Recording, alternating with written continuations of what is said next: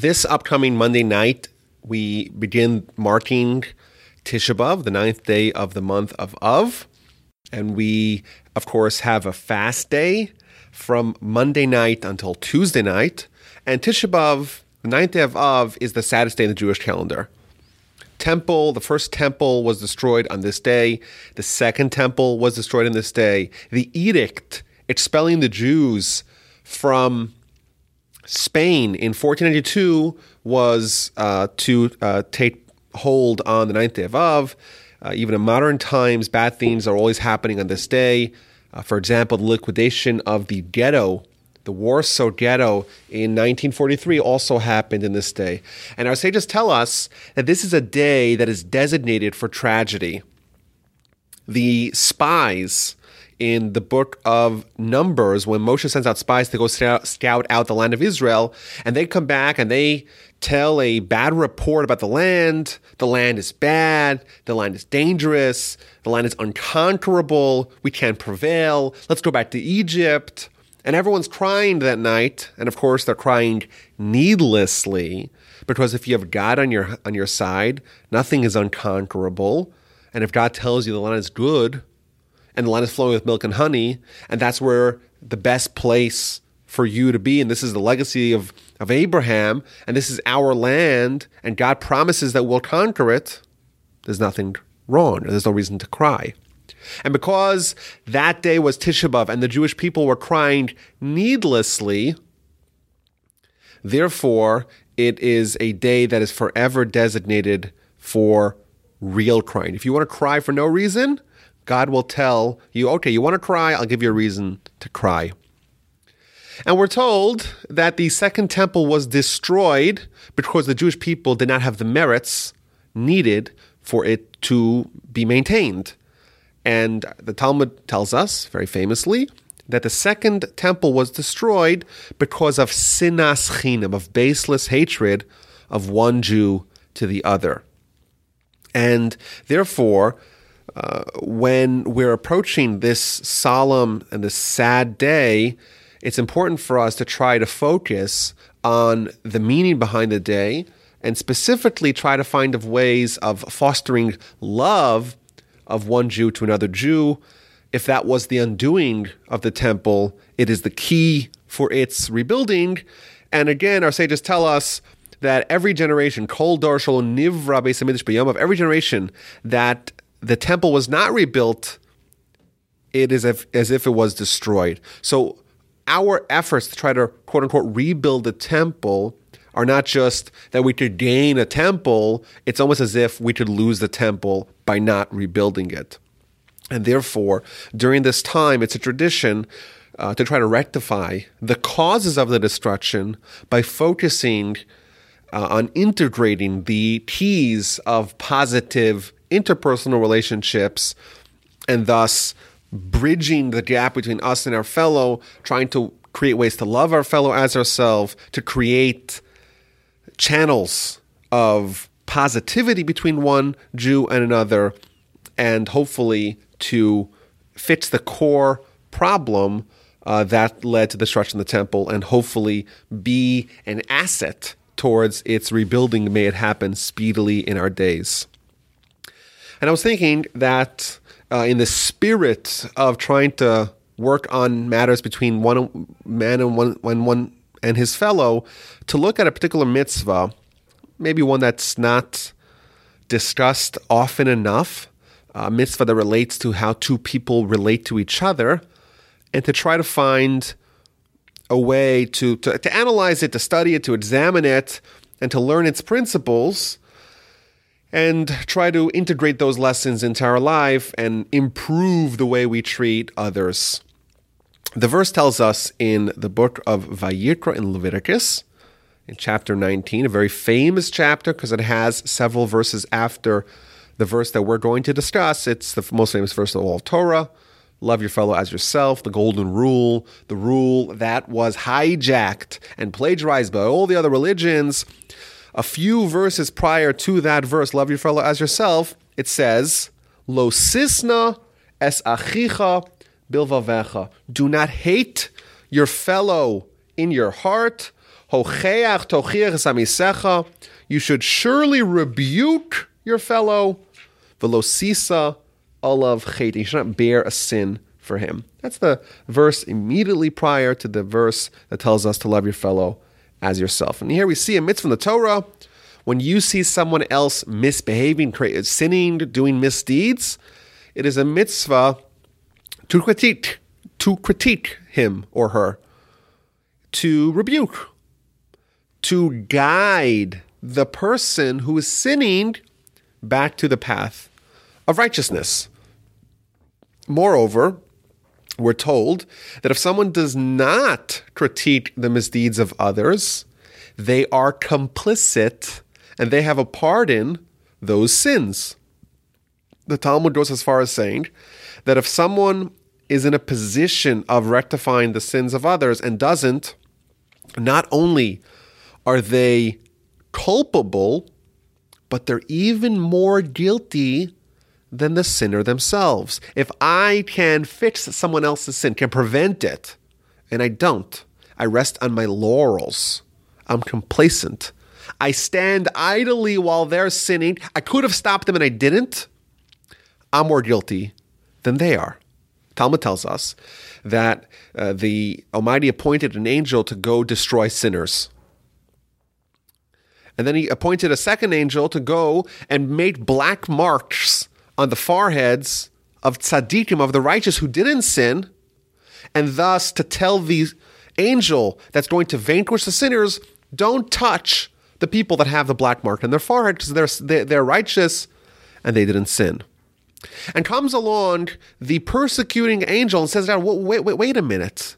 Why are these tzaddikim, these people who haven't sinned, why are why do they get off scot free?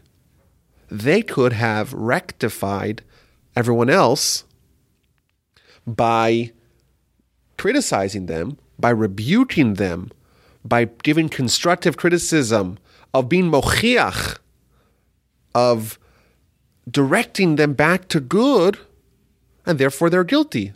And they might have accepted the claim of this persecuting angel and indeed, he tells the angel, the, the, the, the, original angel with the with the with the pencil who's making the marks on the foreheads, don't make a black mark on their foreheads of the tzaddikim, make a red mark. And then the angel who's going to mete out the punishment, he told, when you go and have the plague hitting the people, and you see someone who has a red mark on his forehead, he gets attacked first. This Gemara teaches us that not only is it a good thing and an obligation for us to redirect someone who is on a wayward path back to the proper one, it's a responsibility that we cannot shirk. And it's a responsibility that if we do not fulfill it properly, we are guilty with all the other people's sins. And you can think about it this way you suppose someone is really fastidious and assiduous in making sure that they don't sin. Everything they do, they first think, well, is this the right thing to do? Is this the wrong thing to do? What does the Almighty want? What does the Torah say? And they really focus on cleansing their character and their behavior. Well, that's the right thing to do. They're tzaddik, they're righteous, they're clean. Their slate is perfectly righteous. And then they get to heaven and they take a look at their scorecard and they see all these sins. I didn't do that. I didn't do that. I didn't. That's not me. And they'll tell him, wait a minute. Maybe that wasn't you personally, but you were quiet when others were doing it. You could have stopped it and you didn't. Now they're on your ledger. Of course, that's a terrifying thought, but indeed, that's what the Talmud intimates is actually happening. So this is a mitzvah of criticizing, critiquing other people for their misdeeds. And I also think it's something that uh, we feel, you know, that it's a it's it's it's a virtue, it's a way of virtue signaling when someone sees someone else behaving in a way that they don't behave, and there's a certain pleasure and joy and a delight that we get when we say and point out, look at you. I don't do that. I don't behave in that way. And I could look and castigate and denigrate you for being such an evil person, being a sinner. And there's a certain relish that a person gets by highlighting the misdeeds of others, especially while contrasting it to his personal good deeds, good character, good behavior. And what I want to do today is to try to distinguish what is the correct way, what is the necessary and vital way of performing this mitzvah, and what is the incorrect way of doing it. Because it's possible to criticize in a way that's a mitzvah and is a necessary activity, and it's possible to criticize in a way that is a sin. And I want to just clarify uh, what these two ways are. And coincidentally, this week's parsha is Devarim, Deuteronomy, the first parsha, first section of Deuteronomy and it begins with a with a speech from Moshe, a speech of reproval uh, of Moshe to the nation uh, a couple of weeks before he dies. And I think if you analyze the speech that Moshe gives, you get a masterclass of how to criticize others in the way that's the mitzvah. And I think you know not only as as Jews who are trying to hearken to Torah, I think it's also a vital skill in life. You know, if you're a leader of any kind, you're a parent to a child, you're a boss to employees, you're a leader of any kind, you're going to need to learn how to give constructive criticism. And to to do it, you have to have a certain skill. And as a Jew, of course, we know that it's a mitzvah, so we have to learn this skill anyhow, but it's also broadly applicable elsewhere in life. And I think it's worthwhile, especially given that it's this week's parsha, and that it's uh, we're you know we're in the run up to Tisha B'av to learn a bit about how to rebuke effectively. I want to begin with a Talmud in the book of Yevamos. The Talmud says a very very quizzical statement. Rabbi Eliah, uh, Rabbi Elah, the son, uh, said in the name of Rabbi Lazar Rab Shimon. Of course, the Talmud always attributes a teaching to whom, uh, to which great rabbi said it. Adam lomar hanishma. Just like it's a mitzvah for a person to say something that will be accepted, so too it's a mitzvah for him to say some to not say something which is not accepted. So when speaking about the mitzvah of tochiach es amisecha, of you should surely rebuke your fellow, the Talmud tells us, if it is something that will be accepted, it's a mitzvah to say it. But just as it's a mitzvah to say something that will be accepted, it's a mitzvah to withhold from saying something that will not be accepted. And there's a few obvious questions. We're told that it's a mitzvah to say something and we're told it's a mitzvah to not say something. It seems kind of strange that saying something and not saying something are both mitzvahs. Moreover, uh, on the second side, to, to, to, not say something that will not be said, it's a mitzvah. How, how could not doing something be a mitzvah? You're, you're not saying something. how, how is that a mitzvah? Uh, perhaps the Talmud could have said, if something, if your rebuke will not be accepted, don't say it or you're not obligated to say it. Here it says it's a mitzvah to not say something which won't be said. I think that the, the, the term it's a mitzvah is somewhat puzzling. And indeed, the whole notion of not saying something that won't be heard of, not rebuking in a way that will not be accepted, it, seems uh, to imply that it's possible for me to know whether or not someone else will accept. Doesn't the other person have free will to accept my words or not? How am I, before I criticize someone, before I consider criticizing, I have to ask myself the question, says the Talmud. I have to ask myself, will this criticism be accepted? If yes, it's a mitzvah. Will this criticism not be accepted? Then it's a sin. And I should not say it. And it's a mitzvah for me not to say it. Am I a prophet? Am I a guru? Do I know the future? Am I a fortune teller? How am I supposed to know if the other person, who has his own free will, will accept it or not? How does the Talmud say, well, you have to know beforehand whether they will accept it? How am I supposed to know? Maybe the person is inclined to accept it, maybe not. Those are several questions on the Talmud itself. However, there's another question. It seems to me that there's another Talmud in the book of Baba Metzia on page 31 that says something which is directly in contradiction to the Talmud Yevamos. Talmud Yevamos says if a person will not accept it, it's a mitzvah not to say it. Says the Talmud in Baba tochiach es amisecha. You should surely rebuke, and in Hebrew repeats it twice: rebuke, rebuke. Afilu mea pa'amim, even a hundred times. That's what the Talmud says. You have to rebuke someone even 100. You try once, it doesn't work, try again, even 100 times. Don't stop trying. That seems to be directly in conflict with what Rabbi Elazar said in the, in the Talmud Yevamos. In the Talmud Yevamos, it says, if the person will not accept it, don't say it. And here we're told if the person doesn't accept it, say it again, say it again, say it again, even 100 times until they accept it. Be persistent. If it doesn't work once, try it again. If it doesn't work twice, try it again. If it doesn't work 99 times, try a hundredth time. Wait a minute. I thought if it's not going to be accepted, it's a mitzvah not to even say it once. How do these seemingly opposing Talmudic teachings, how are they reconciled? What I want to suggest is an answer that seems to answer all the questions. What I want to suggest is that it's not that there's a certain content of criticism or certain individual that is inclined to accept or reject my criticism.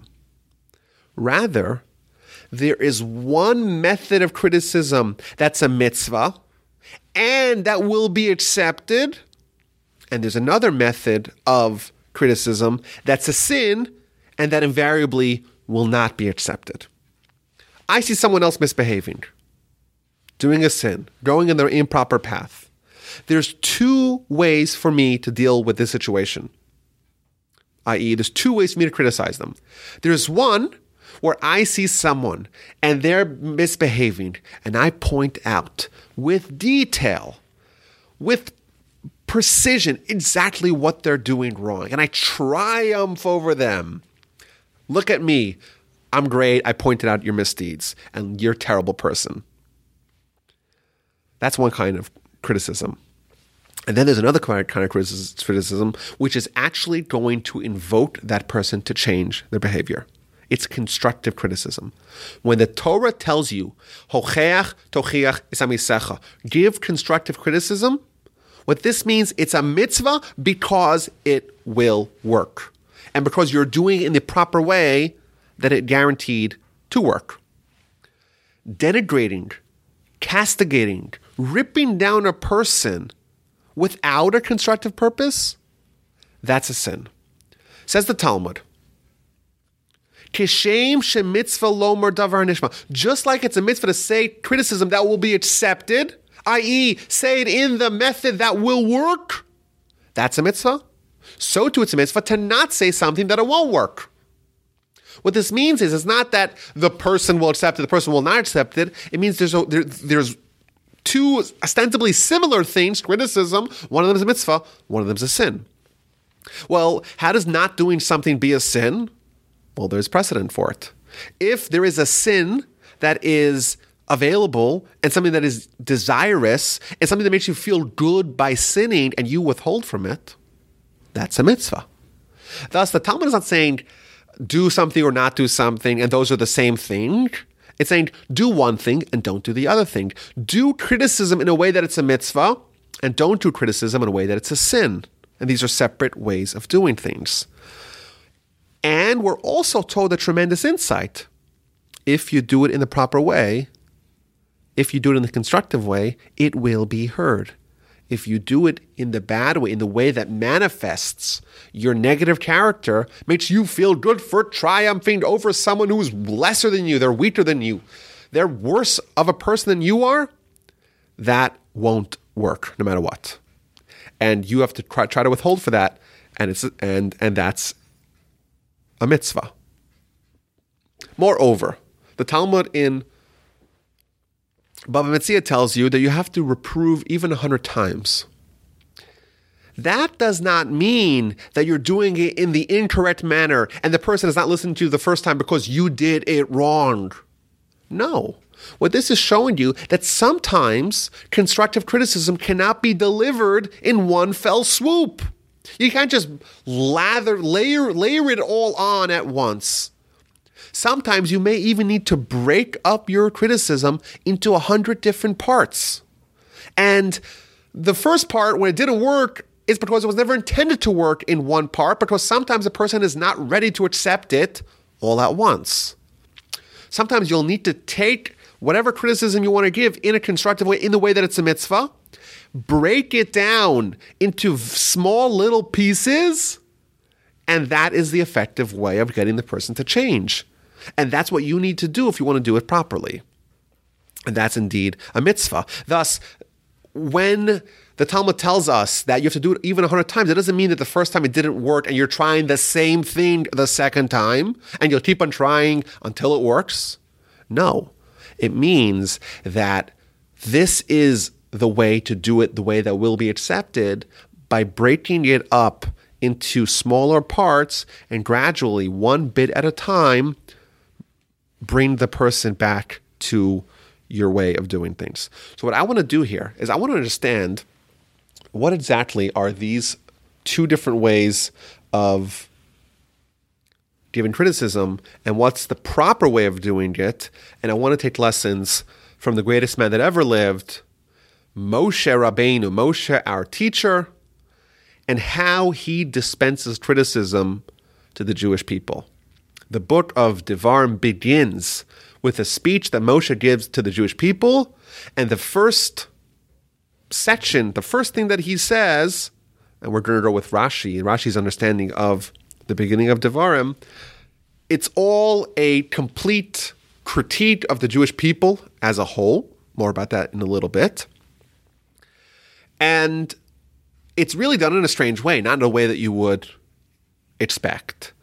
And I think by deconstructing how he did it, we could pull out some core lessons of how to do it properly. So I want to begin, incidentally, with verse number three. Verse number three tells us when this happened. It was in the 40th year, on the 11th month of the first day of the month, i.e., from the Exodus. So we know that the Jewish people left in Nisan, and this is in in uh, in Shvat. So this is two months short of exactly 40 years since the Jewish people left. Moshe is going to die in the seventh day of Adar, which is the 12th month. So this is exactly 37 days before Moshe is dying, and he's speaking to the people. So, why is it significant for us to be told exactly which date this is and that it's right before the death of Moshe? Says Rashi, this is coming to teach us that Moshe did not criticize the Jewish people only right before he was dying, right before his death, right before his passing. Moshe waited until he was on his, so to speak, deathbed. Everyone knows this is the end of the line for Moshe and then he criticized them. And how did he know to do it at this time? He learned a lesson from Jacob. At the end of Genesis, at the end of Bereshit, Jacob is about to die. What does he do? He gathers all his children, his sons, and he gives them a blessing. And some of them, if you read the story, notably Reuven, Shimon, and Levi, the three eldest sons, he actually gives them very harsh criticism of events that happened decades earlier. Why does Jacob, if he wants to criticize Ruvain and Shimon and Levi, why does he wait so long before dispensing it? Obviously, he wanted to wait till before he died.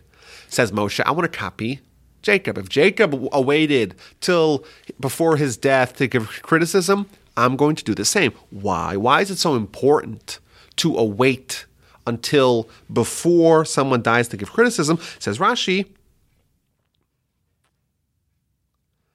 that Jacob reasoned,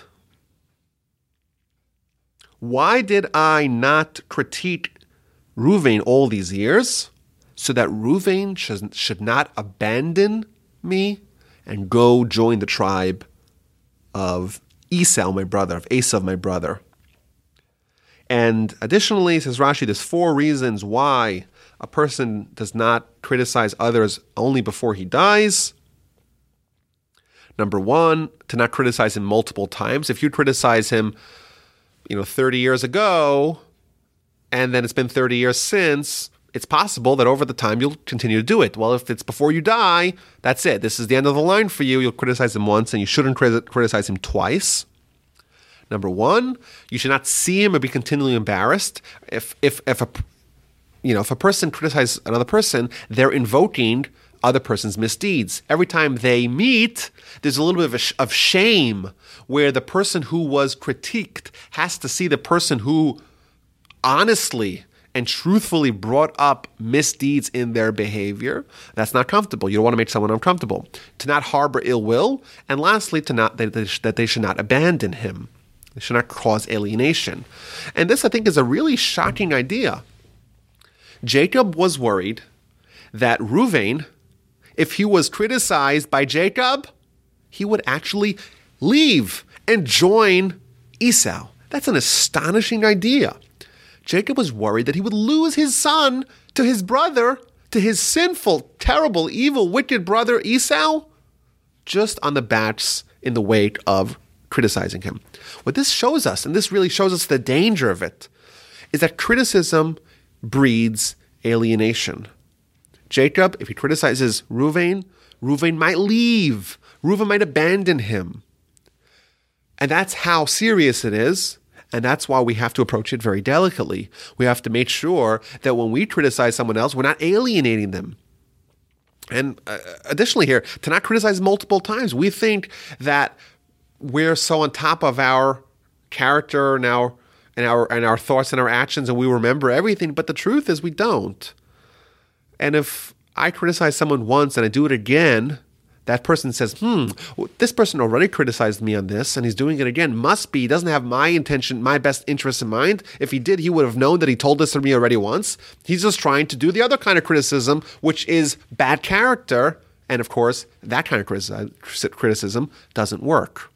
And that again will breed alienation. So this shows us just a, a, a disclaimer, uh, a caveat that while it's a mitzvah to do it and it's an indispensable mitzvah and it's a very powerful, potent tool, it's also a very dangerous and volatile one, and therefore we have to do it correctly. So what does Moshe do? Let, let, let, let's deconstruct Moshe's criticism of the nation to learn a few important lessons that apply to this mitzvah. So the, Rashi, the, the first Rashi in the entire book tells us that Moshe is critiquing the people, but he's doing it in a way that he's allowing their honor to be preserved. He's allowing them to save face. And this, of course, immediately teaches us that when someone is critiqued, they are under assault.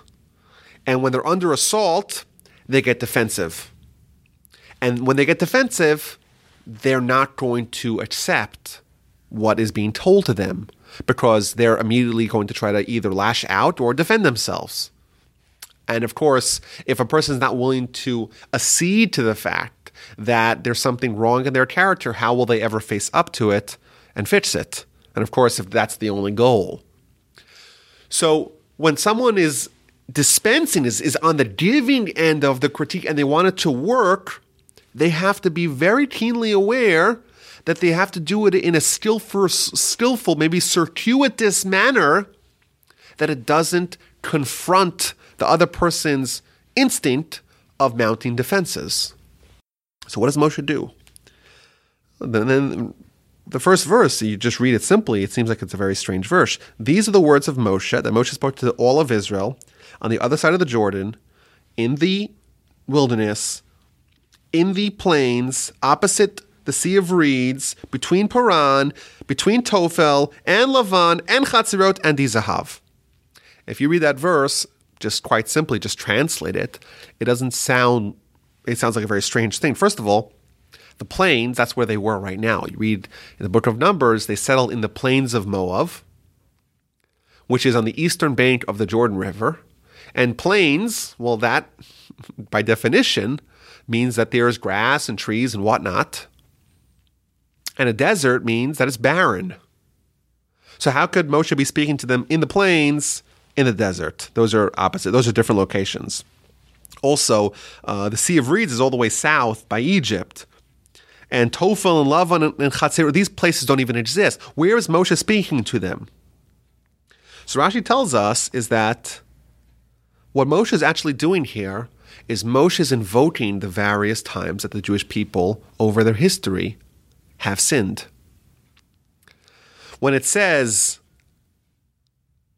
uh, Be'aver Hayarden, on the other side of the Jordan, well, that's really where they were. However, when it talks about Bamidbar in the wilderness, that's referring to a sin the Jewish people did in the wilderness when they said, if only we could die.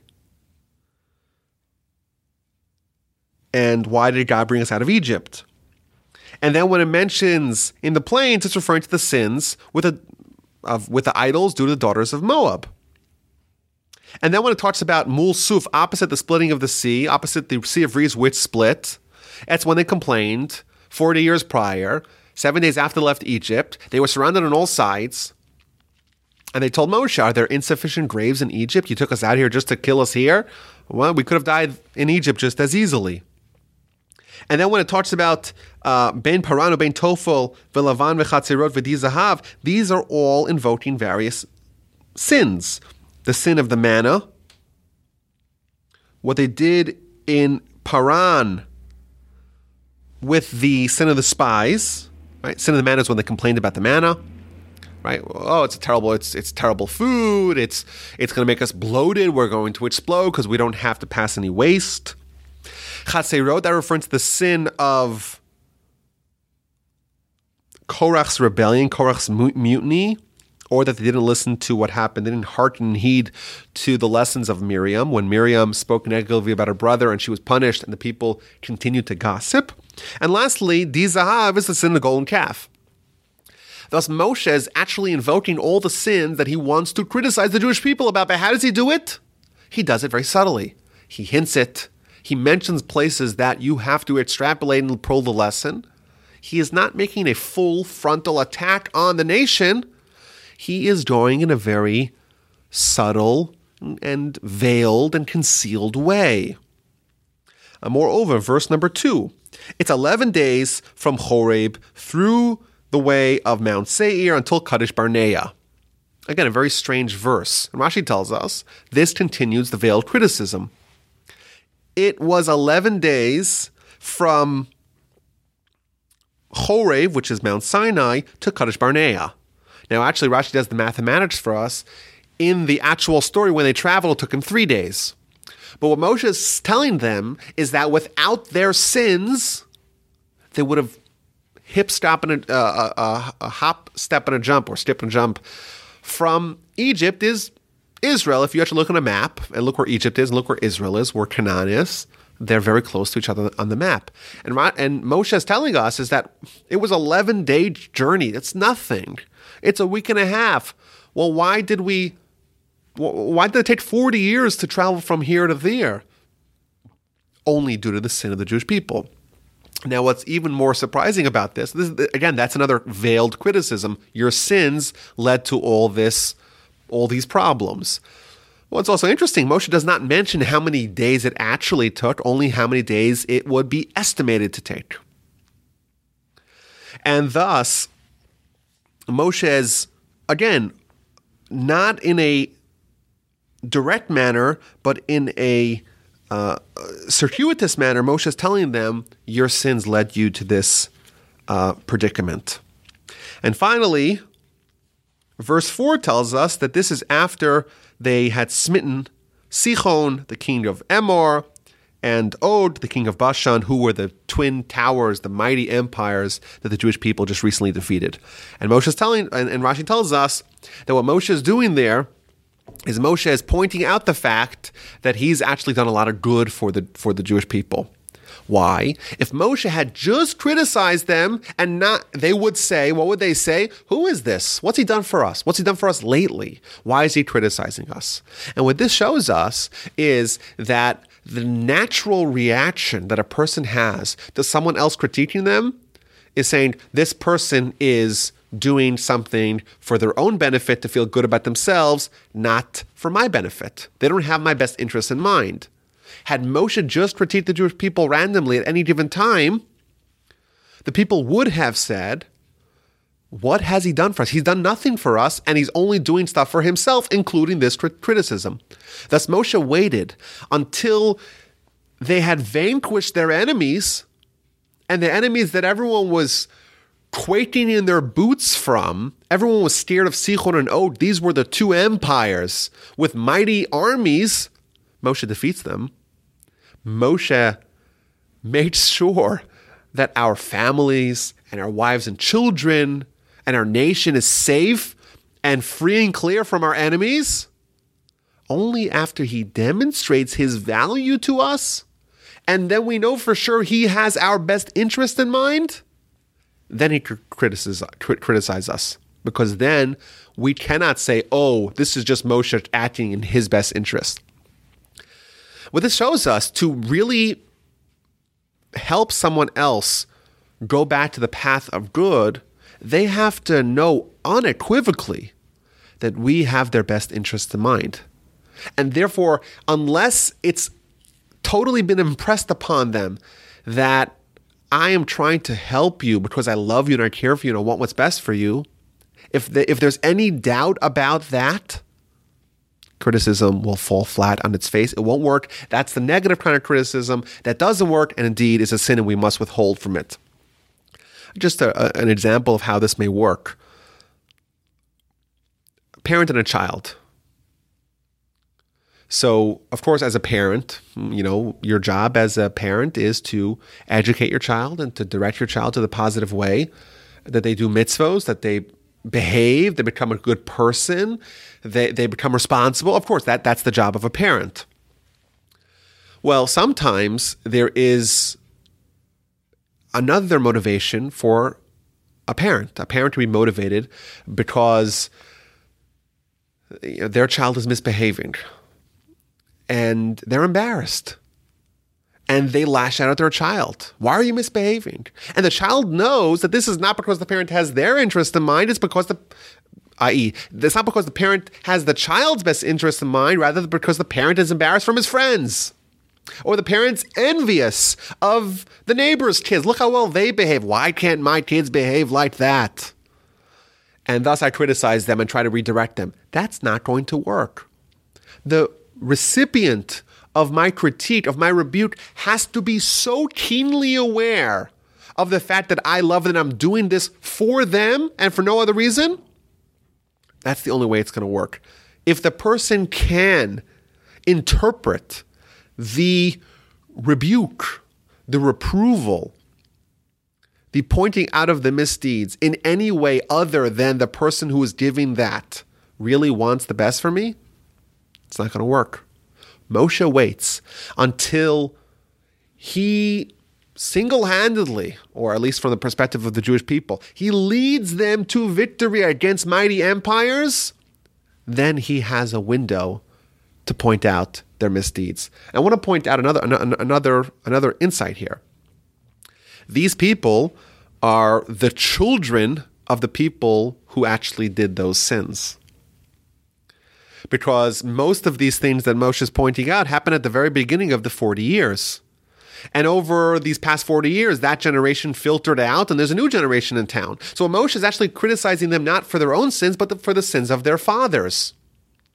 And still Moshe treads so carefully. Still Moshe is tiptoeing and being so wary to make sure that he does not, he goes through the circuitous, circuitous way, and he makes sure he points out their mis- the, the, the, how much he does for them.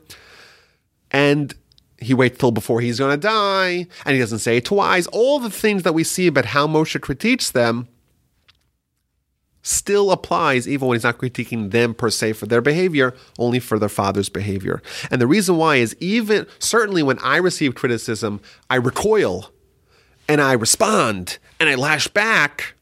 Certainly when a person himself receives that, but even when a person hears criticism of their forbearers, they respond and they lash back and they defend. And if Moshe was so careful to not attack in a direct way the misdeeds of the fathers of the Jewish people, how much more so when you want to point out the misdeeds of a person themselves? So we learned uh, a, a, fair bit about how to critique other people. It's a mitzvah, it's an uh, indispensable, so we cannot shirk from it.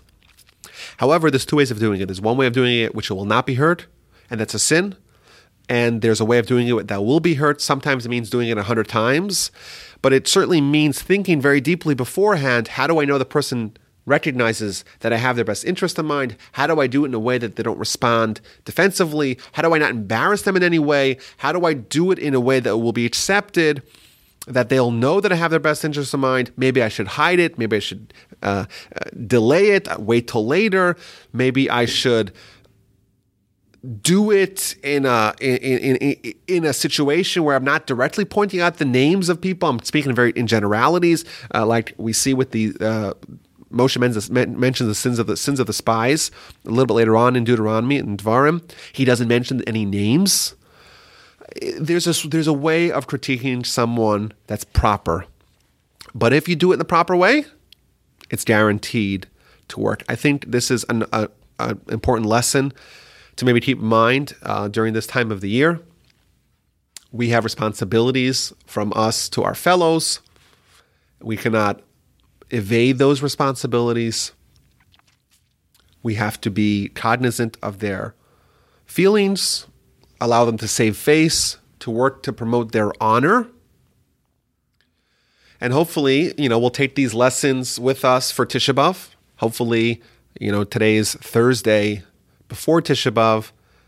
If the temple is rebuilt before next Tuesday, it's going to be a day of celebration, not a day of mourning. Hopefully, it will be a day of celebration.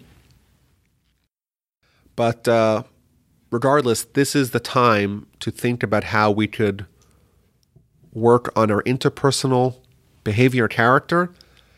And may uh, we merit to see the rebuilding the temple speedily in our days to improve the way we interact with other people, interpersonal relationships. As always, my email address is rabbiwolbe at gmail.com. Please subscribe to this podcast, to all the other podcasts. If you want to support the Torah that we are disseminating from our organization in Houston, Texas, all over the world through podcasts and videos and all these other media, please visit our website. I have the link in the description of how you could support our education outreach efforts.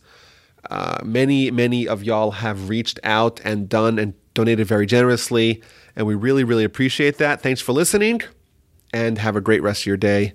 All the best.